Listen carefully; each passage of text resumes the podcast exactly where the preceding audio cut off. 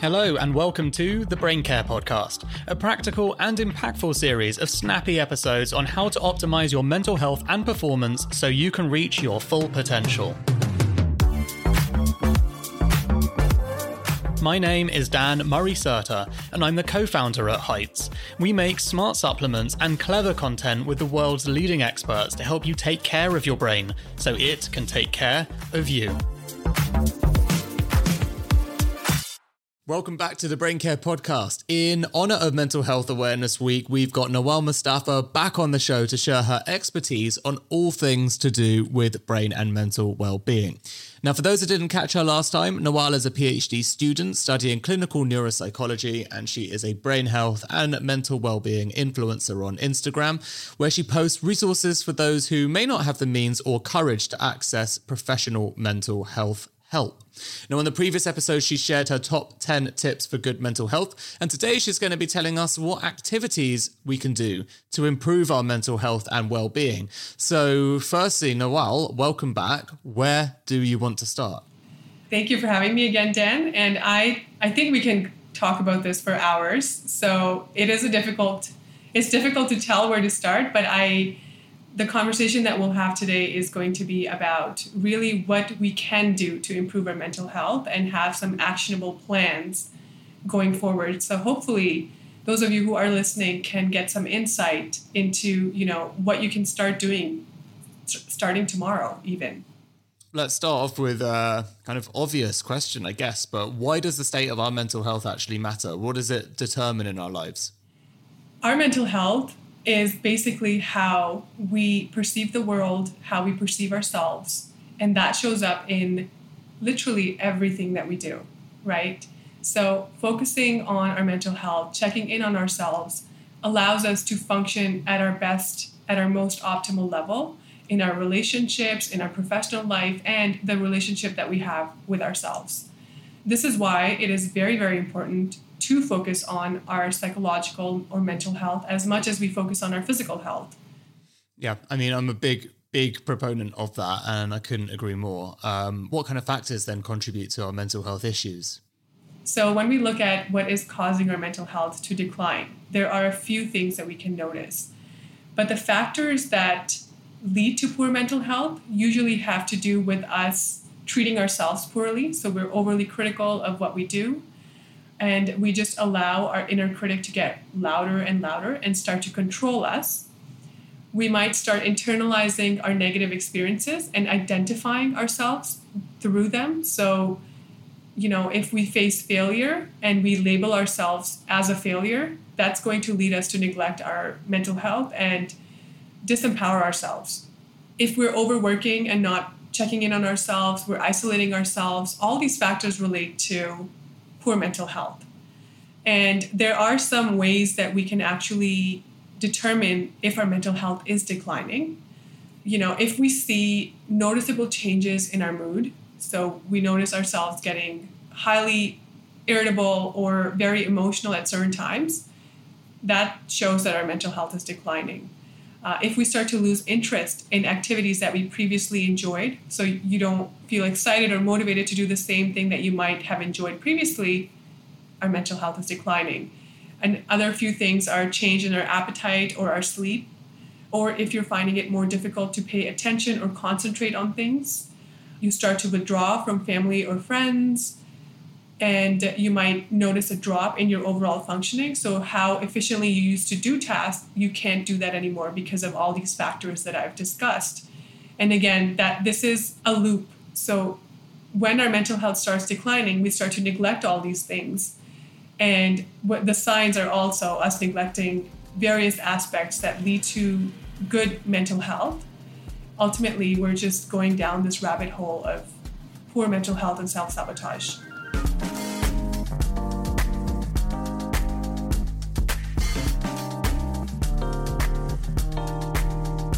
Okay, what are mental health activities then? So give us some idea of the things that we can do.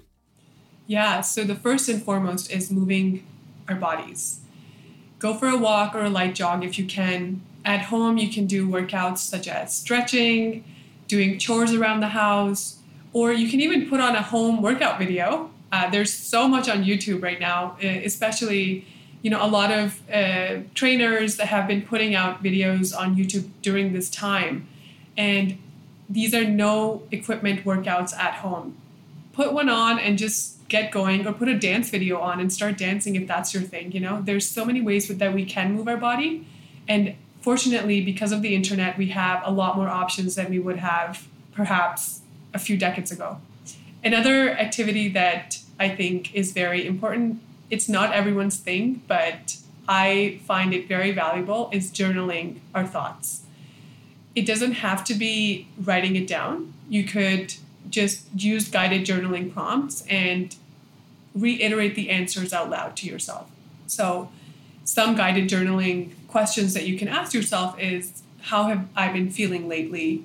Or what about my life or circumstances is making me feel this way?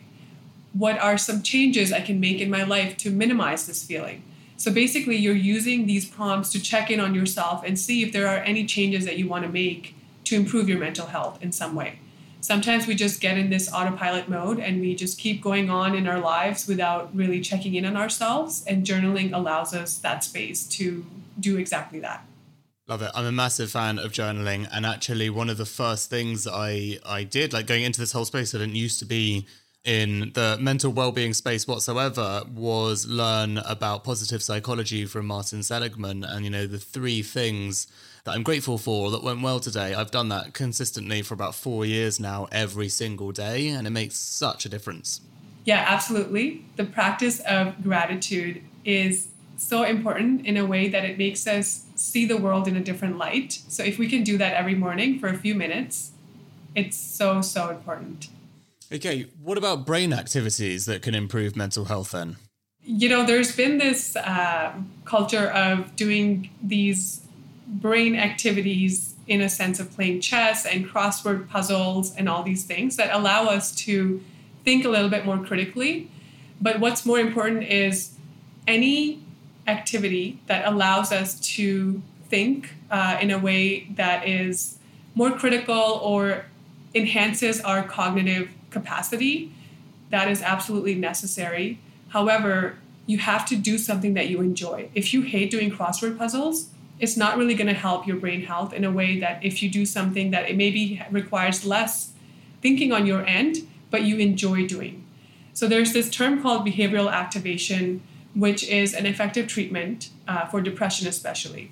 It relies on the interplay between activation and environmental reward.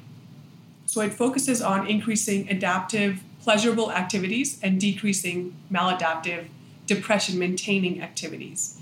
And when people start to intentionally engage in activities that they enjoy, they start to notice the connection between what they do and how they feel. And that's what's important for our brains more than anything else. To enhance cognitive functioning, again, you want to create routine and structure in your day and determine ways that offload your memory. So, you know, again, habits that you can form every day. But doing crosswords or playing chess is not going to improve your brain as much as something that you genuinely enjoy doing.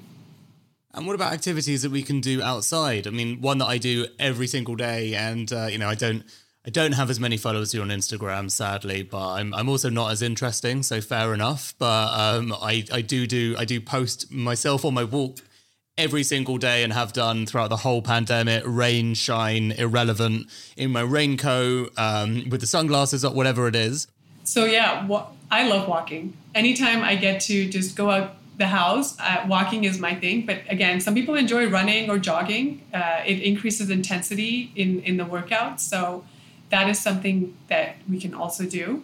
But if we are just trying to go out in nature, maybe hiking or doing something, picnic in, you know, getting to a spot that you find really, really beautiful and having a little picnic there, that's an activity that you can do for yourself. And it's almost a form of self-care because you're doing it in a way that you enjoy.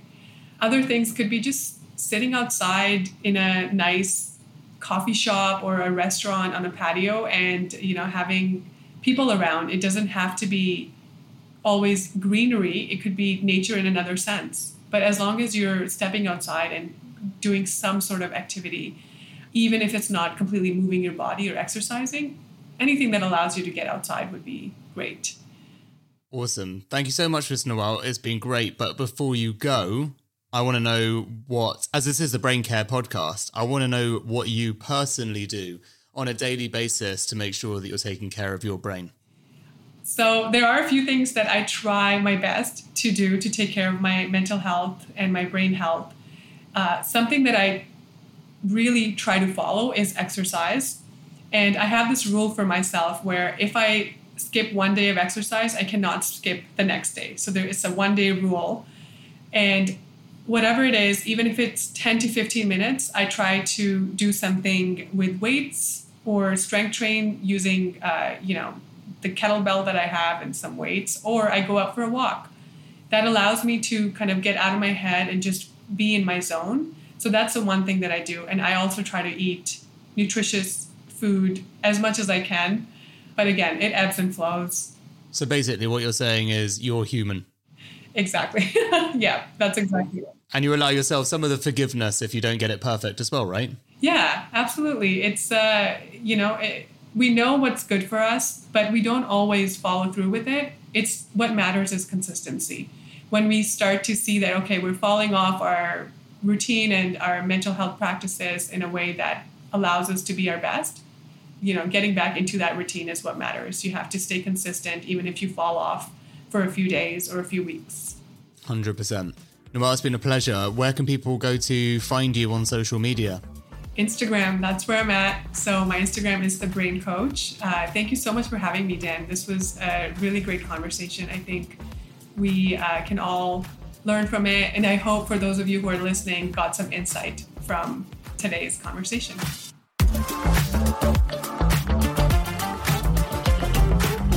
Thank you so much for listening to this episode of the Brain Care Podcast. Don't forget to leave us a review and subscribe so you don't miss any future episodes, and follow us at Your Heights on Instagram and Twitter for daily doses of brain care. If you want to know more about how healthy your brain is, you can head to yourheights.com/brain health to get your free score from 1 to 100. See you next time.